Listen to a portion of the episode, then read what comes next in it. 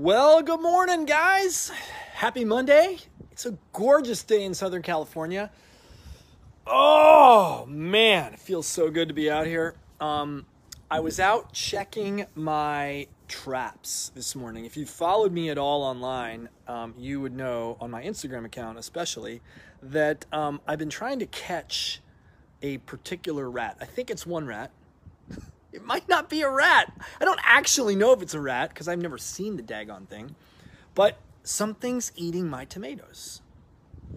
And as you can tell, I'm to try to I'm to try to show you this. Can I flip the camera around?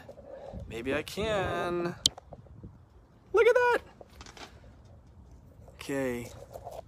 See that? That's his latest undertaking.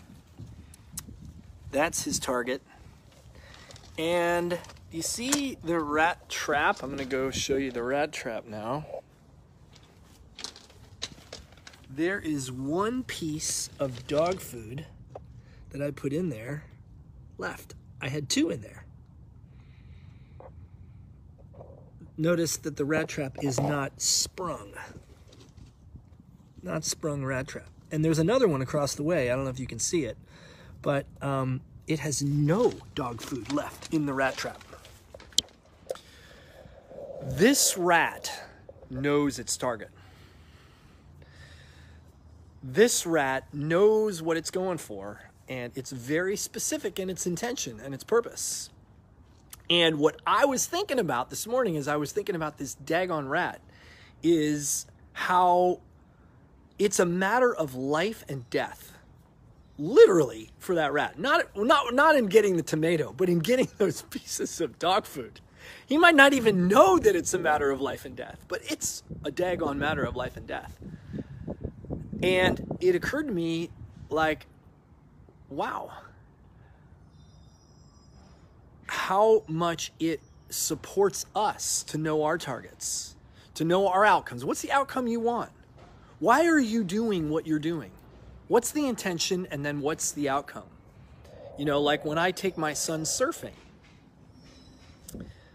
um, is my intention and my outcome that I want him to be able to surf or for me to have fun surfing?